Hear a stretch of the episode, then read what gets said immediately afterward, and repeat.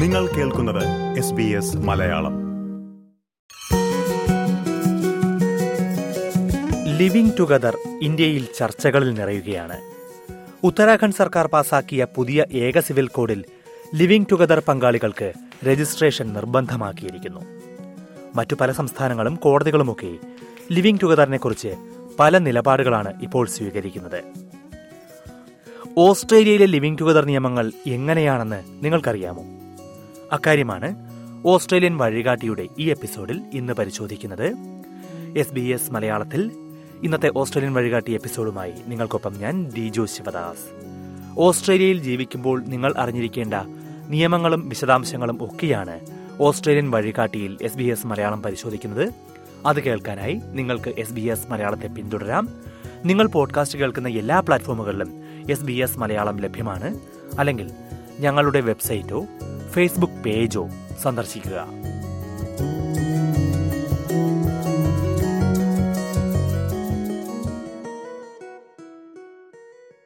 രണ്ടായിരത്തി ഇരുപത്തിയൊന്നിലെ Australian census പ്രകാരം രാജ്യത്തെ ഇരുപത് ലക്ഷത്തോളം പേർ ലിവിംഗ് ടുഗദറിലാണ്.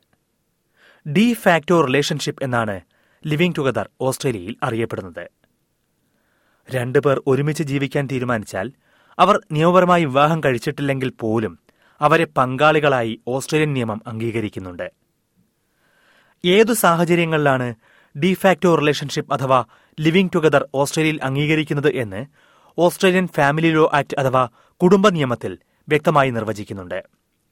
ഒരേ ലിംഗത്തിലോ വ്യത്യസ്ത ലിംഗങ്ങളിലോ പെട്ട രണ്ടുപേർ ഒരു ജെനുവിൻ ഡൊമസ്റ്റിക് ബേസിസ് അഥവാ യഥാർത്ഥ ഗാർഹിക രീതികളുടെ അടിസ്ഥാനത്തിൽ ഒരുമിച്ച് ജീവിക്കുന്നുണ്ടെങ്കിൽ അതിനെ ഡിഫാക്ടോ റിലേഷൻഷിപ്പ് എന്ന് അംഗീകരിക്കും ഡിഫാക്ടോ റിലേഷൻഷിപ്പ് ഔദ്യോഗികമായി രജിസ്റ്റർ ചെയ്തോ ചെയ്യാതെയോ ഒരുമിച്ച് ജീവിക്കാൻ കഴിയും. എന്നാൽ ജീവിത പങ്കാളി എന്ന നിലയിലെ അവകാശങ്ങളും ആനുകൂല്യങ്ങളും എല്ലാം ലഭിക്കണമെങ്കിൽ ലിവിംഗ് ടുഗദറും രജിസ്റ്റർ ചെയ്യുന്നതാണ് ഉചിതം. ഓരോ സംസ്ഥാനത്തും ഓരോ രീതിയിലാണ് ലിവിംഗ് ടുഗദർ രജിസ്റ്റർ ചെയ്യാവുന്നത്. ന്യൂ സൗത്ത് വെയിൽസിൽ സർവീസ് എൻ എസ് ഡബ്ല്യുവിന്റെ വെബ്സൈറ്റിൽ രജിസ്റ്റർ എ റിലേഷൻഷിപ്പ് എന്ന ഭാഗമുണ്ട്. വിക്ടോറിയയിലും ക്വീൻസ്ലാൻഡിലും ബർത്ത് ഡെത്ത് ആൻഡ് മാരേജസ് വെബ്സൈറ്റിലും സൗത്ത് ഓസ്ട്രേലിയയിൽ കൺസ്യൂമർ ആൻഡ് ബിസിനസ് സർവീസസ് മുഖേനയും ഇത് രജിസ്റ്റർ ചെയ്യാം. ഒരു സംസ്ഥാനത്ത് ഡിഫാക്റ്റോ ബന്ധം രജിസ്റ്റർ ചെയ്താൽ ഓസ്ട്രേലിയയുടെ മറ്റെല്ലാ ഭാഗങ്ങളിലും അതിന് അംഗീകാരം ലഭിക്കും. ഡിഫാക്റ്റോ ബന്ധങ്ങൾ രജിസ്റ്റർ ചെയ്യുന്നതിന് നിരവധി ഗുണങ്ങളുണ്ടെന്ന് സിഡ്നിയിൽ ഫാമിലി ലോ അഭിഭാഷകയായ നിക്കോൾ ഇവാൻസ് ചൂണ്ടിക്കാട്ടുന്നു. Firstly, it provides an automatic recognition at law that they're in a de facto relationship, so there's no need to have to prove that at first instance.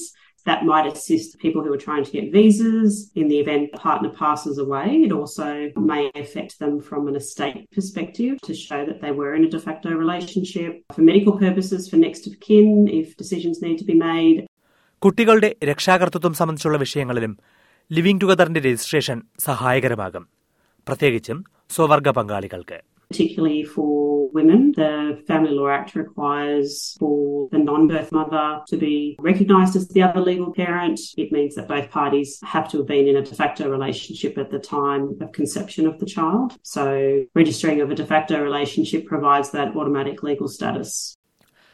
പല കാര്യങ്ങളിലും വിവാഹിതരായ ദമ്പതികൾക്കുള്ള അതേ അവകാശങ്ങൾ living ടുഗദറിലുള്ളവർക്കും ലഭിക്കും എന്നാൽ വ്യത്യസ്തമായ മാനദണ്ഡങ്ങളാണ് ഓരോ സേവനങ്ങൾക്കുമുള്ളത്. ഉദാഹരണത്തിന് സെൻട്രൽ ലിങ്ക് ആനുകൂല്യങ്ങൾ ലഭിക്കുന്നതിന് രജിസ്ട്രേഷൻ നിർബന്ധമല്ല. ഒരുമിച്ച് ജീവിച്ചു തുടങ്ങുന്ന ദിവസം മുതൽ തന്നെ പങ്കാളികൾ എന്ന രീതിയിൽ ആനുകൂല്യങ്ങൾ നൽകുകയും ചെയ്യും. എന്നാൽ ഫാമിലി ലോ അഥവാ കുടുംബ നിയമങ്ങളിലേക്ക് എത്തുമ്പോൾ വ്യത്യസ്തമാകും സ്ഥിതി. ഒന്നുകിൽ രജിസ്റ്റർ ചെയ്തിരിക്കുകയോ ഈ ബന്ധത്തിൽ കുട്ടികൾ ഉണ്ടാവുകയോ വേണം. അല്ലെങ്കിൽ കുറഞ്ഞത് രണ്ടു വർഷം ബന്ധത്തിൽ തുടർന്നിരിക്കണം. വിവാഹം രജിസ്റ്റർ ചെയ്താൽ ലോകത്തിന്റെ ഏത് ഭാഗത്തും അതിന് അംഗീകാരം കിട്ടും. എന്നാൽ ഡിഫാക്റ്റോ ബന്ധമാണെങ്കിൽ പല രാജ്യങ്ങളും അംഗീകരിക്കില്ല. വിദേശ യാത്ര ചെയ്യുമ്പോൾ ഇത് വിഷയമാകാം. അതേസമയം ലിവിംഗ് ടുഗദർ പങ്കാളികൾ വേർപിരിയുകയാണെങ്കിൽ സ്വത്ത് വിഭജനത്തിനും കുട്ടികളുടെ ചെലവ് വഹിക്കുന്നതിലുമെല്ലാം വിവാഹിതരായ ദമ്പതികളുടേതിന് സമാനമായ വ്യവസ്ഥകളാണ് നിലവിലുള്ളത്. ലിവിംഗ് ടുഗദർ രജിസ്റ്റർ ചെയ്യുകയാണെങ്കിൽ ഇതിലെ പല നിയമപ്രശ്നങ്ങളും ഒഴിവാക്കാൻ കഴിയുമെന്നാണ് നിക്കോൾ ഇവാൻസ് പറയുന്നത്. ഉദാഹരണത്തിന് രജിസ്റ്റർ ചെയ്യാത്ത ലിവിംഗ് ടുഗദറിലെ പങ്കാളികൾ വേർപിരിയുമ്പോൾ സ്വത്ത് തർക്കമുണ്ടായാൽ ഒട്ടേറെ ഘടകങ്ങൾ കണക്കിലെടുത്ത് മാത്രമേ കോടതി തീരുമാനത്തിലെത്തൂ. എത്രകാലം ഒരുമിച്ച് ജീവിച്ചു ചുറ്റുമുള്ളവർ അത് അംഗീകരിച്ചിരുന്നോ സാമ്പത്തിക കാര്യങ്ങൾ ഒരുമിച്ചാണോ കൈകാര്യം ചെയ്തിരുന്നത് ലൈംഗിക ബന്ധമുണ്ടായിരുന്നോ തുടങ്ങിയവയെല്ലാം കണക്കിലെടുക്കുമെന്ന് നിക്കോൾ ഇവാൻസ് പറഞ്ഞു. ഭൂരിഭാഗം പേർക്കും ഇതേക്കുറിച്ച് നിരവധി തെറ്റിദ്ധാരണകളുണ്ടെന്നും ഇവാൻസ് ചൂണ്ടിക്കാട്ടി. A lot of people think that you have to be in a relationship for two years to be de facto. That's not true. A lot of people think if you're in a de facto relationship after two years, you're suddenly entitled to 50% of the other person's assets. Again, that's not true. So, yeah, a lot of people think you have to be living together as well to be in a de facto relationship, which is not true. There's case law that says you can be in a de facto relationship but live in separate houses. അതായത് de facto ബന്ധം അംഗീകരിക്കുന്നതിന് ഒരുമിച്ച് ഒരേ വീട്ടിൽ തന്നെ താമസിക്കണമെന്ന് നിർബന്ധമില്ല. രണ്ട് വ്യത്യസ്ത വീടുകൾ ജീവിക്കുന്നവർക്ക് പോലും ലിവിംഗ് ടുഗദർ ആകാം. നിയമപരമായി ഒരാളുമായി വിവാഹിതനായിരിക്കുന്ന വ്യക്തി മറ്റൊരാളുമായി ലിവിംഗ് ടുഗദറിലാണ് എന്ന കാര്യം കോടതി അംഗീകരിച്ച കേസ് പോലും ഓസ്ട്രേലിയയിൽ ഉണ്ട് എന്ന് ബ്രിസ്ബനിൽ കുടുംബ നിയമങ്ങളിൽ സ്പെഷ്യലൈസ് ചെയ്ത അഭിഭാഷകനായ ഡാമിയൻ ഗ്രീഗർ പറയുന്നു. It doesn't happen very frequently. It is more the case of where you have people who have been married but never divorce, and then they move into a de facto relationship.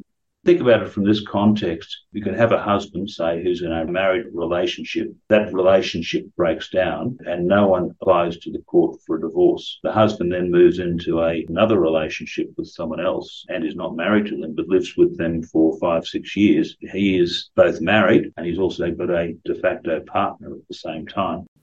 നേരത്തെ സൂചിപ്പിച്ചതുപോലെ പങ്കാളികൾ വേർപിരിഞ്ഞ ശേഷം കുട്ടികളുമായി ബന്ധപ്പെട്ട തർക്കമുണ്ടായാൽ വിവാഹിതരായ ദമ്പതികളുടേതിന് സമാനമായ രീതിയിലാണ് കോടതി അത് കൈകാര്യം ചെയ്യുന്നത് സ്വത്ത് വിഭജനമോ ജീവനാംശമോ പോലുള്ള വിഷയങ്ങൾ ഉയരുകയാണെങ്കിൽ പങ്കാളികൾ വേർപിരിഞ്ഞ് രണ്ടു വർഷത്തിനകം കോടതിയിൽ അപേക്ഷ സമർപ്പിക്കണം can seek leave of the court to proceed out of time, but uh, there are other issues that you then have to address, and it's much more complicated. And so it really is a very good idea to bring an application within the two year period. വേർപിരിഞ്ഞ പങ്കാളികൾക്ക് പരസ്പരം ധാരണയിലെത്താനും കഴിയും എന്നാൽ ആ ധാരണയ്ക്കും നിയമസാധുത തേടണം Really important thing is it must be properly documented. And the two ways of documenting it are either asking the court to make orders by consent resolving financial matters, or you can enter into a financial agreement ബന്ധം വേർപിരിയുമ്പോൾ എങ്ങനെ സ്വത്ത് വിഭജിക്കണം എന്നത് സംബന്ധിച്ച് നേരത്തെ തന്നെ സാമ്പത്തിക കരാർ ഉണ്ടാക്കി വയ്ക്കാനും ഡിഫാക്ടോ പങ്കാളികൾക്ക് കഴിയും. വിവാഹിതരായ ദമ്പതികൾ ചെയ്യുന്നതിന് സമാനമായ രീതിയിലാണ് ഇത്.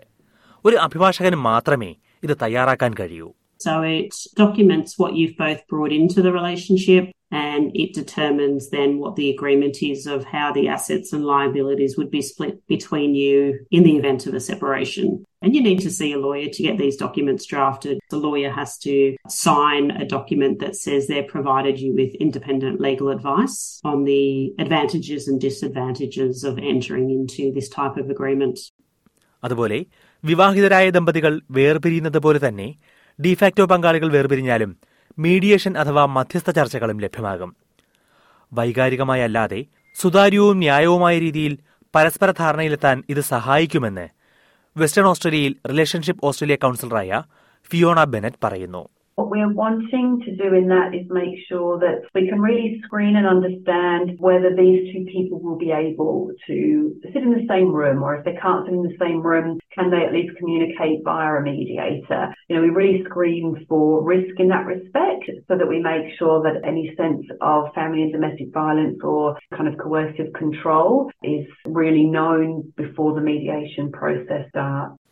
അതേസമയം വിവാഹിതരായ ദമ്പതികളും ഡിഫാക്ടോ പങ്കാളികളും തമ്മിലുള്ള ഏറ്റവും പ്രധാനപ്പെട്ട വ്യത്യാസങ്ങളിലൊന്ന് വേർപിരിയുന്നതിനുള്ള നടപടിക്രമങ്ങളാണ്.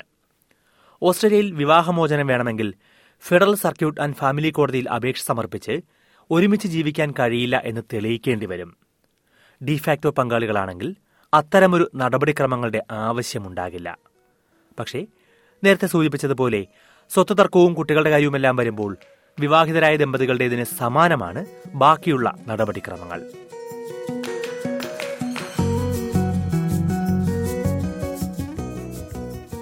ഓസ്ട്രേലിയയിൽ ലിവിംഗ് ടുഗദർ പങ്കാളികളുമായി ബന്ധപ്പെട്ട നിയമവശങ്ങളാണ് ഓസ്ട്രേലിയൻ വഴികാട്ടിയുടെ ഈ എപ്പിസോഡിൽ എസ് ബി എസ് മലയാളം വിശദീകരിച്ചത്.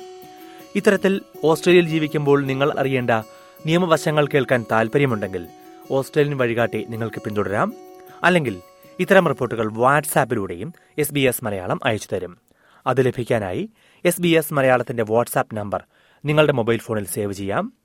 Plus six one four double seven three eight one one double five എന്നതാണ് ഞങ്ങളുടെ വാട്സാപ്പ് നമ്പർ. പ്ലസ് ആറ് ഒന്ന് നാല് ഏഴ് ഏഴ് മൂന്ന് എട്ട് ഒന്ന് ഒന്ന് അഞ്ച് അഞ്ച്. അതിനുശേഷം life L I F E എന്ന് ഈ നമ്പറിലേക്ക് വാട്സാപ്പ് ചെയ്യുക. അങ്ങനെയാണെങ്കിൽ ഓസ്ട്രേലിയൻ വഴികാട്ടിയുടെ എപ്പിസോഡുകൾ ഞങ്ങൾ വാട്സാപ്പിൽ അയച്ചു തരും ഇനിയിപ്പോൾ ഓസ്ട്രേലിയൻ കുടിയേറ്റവുമായി ബന്ധപ്പെട്ട വാർത്തകളാണ് നിങ്ങൾക്ക് വേണ്ടതെങ്കിൽ വിസ എന്ന് വി ഐ എസ് എ എന്ന് ഇതേ നമ്പറിലേക്ക് വാട്സാപ്പ് ചെയ്താൽ മതി. ഓസ്ട്രേലിയൻ മലയാളികളുടെ വിജയകഥകൾ കേൾക്കണമെങ്കിൽ കമ്മ്യൂണിറ്റി എന്നും ഇതേ നമ്പറിലേക്ക് വാട്സാപ്പ് മെസ്സേജ് ചെയ്യാം. ഈ പോഡ്കാസ്റ്റ് നിങ്ങൾക്കായി അവതരിപ്പിച്ചത് ദിജു ശിവദാസ്. ഇതുപോലുള്ള കൂടുതൽ പരിപാടികൾ കേൾക്കണമെന്നുണ്ടോ? ആപ്പിൾ പോഡ്കാസ്റ്റിലും ഗൂഗിൾ പോഡ്കാസ്റ്റിലും സ്പോട്ടിഫൈയിലും കേൾക്കാം. അല്ലെങ്കിൽ നിങ്ങൾ പോഡ്കാസ്റ്റ് കേൾക്കുന്ന മറ്റെവിടെയും.